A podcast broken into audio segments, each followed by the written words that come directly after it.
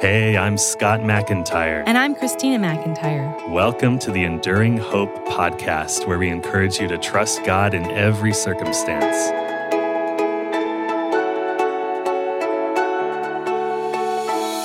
When Christina and I are serving in schools and churches around the country, we love getting to meet so many wonderful people and seeing God at work in unique ways. Sometimes we get a front row seat to inspiring stories of healing, reconciliation in marriage, and dramatically changed hearts. Sometimes, though, we get some difficult questions like why does God allow so much evil in the world? And what is the biblical response to a particular ethical situation? Yeah, I'm sure we aren't the only ones that get some difficult questions about God. No, there's a lot of confusion out there, and people are looking for objective truth in an increasingly relativistic and subjective world. Maybe you're asking some tough questions yourself right now, or maybe you have friends and family coming to you with questions you just don't have easy answers for. The truth is, we can try to have some well thought out answers at the ready, but many times we just don't have them at our fingertips. And that's okay. We can certainly pile up evidence for God's existence and come up with very logical arguments for why there is so much suffering in the world.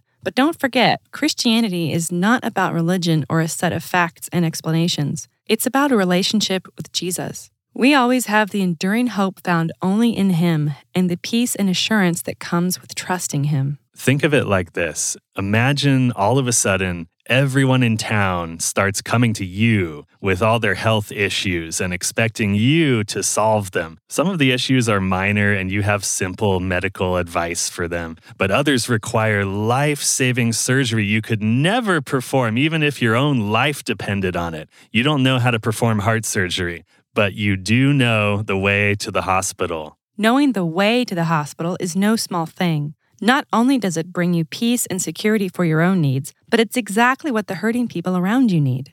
They need to know the way to hope and healing. Jesus says in John chapter 14, verse 6, I am the way and the truth and the life. No one comes to the Father except through me.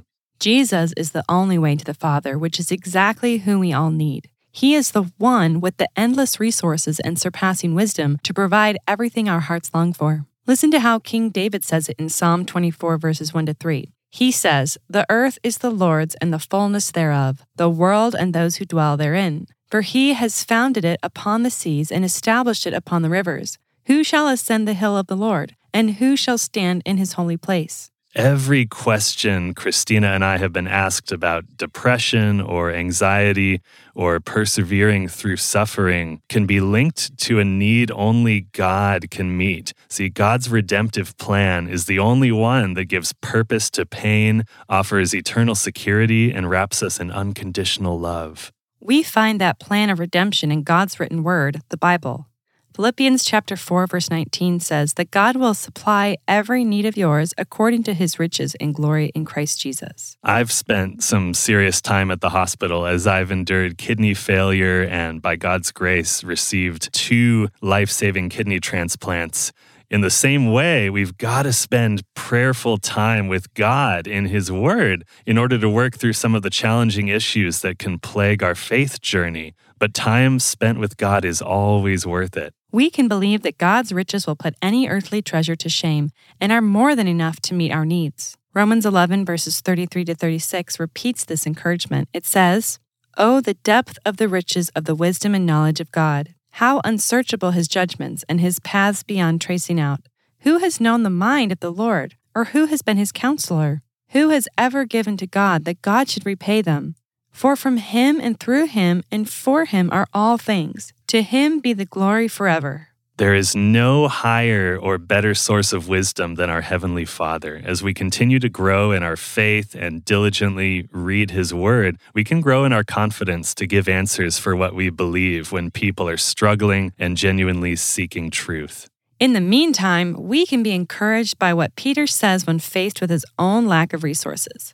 In Acts chapter 3, Peter and John have come across a disabled man begging for money by the temple gate.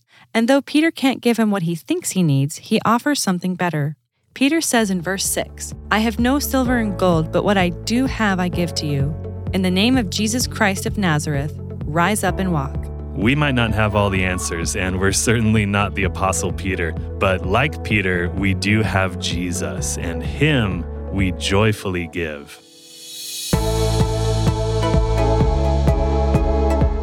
If you have a question, you need prayer, or you need help taking the next step in your spiritual journey, reach out to us on scottmcintyre.com. We would love to hear from you.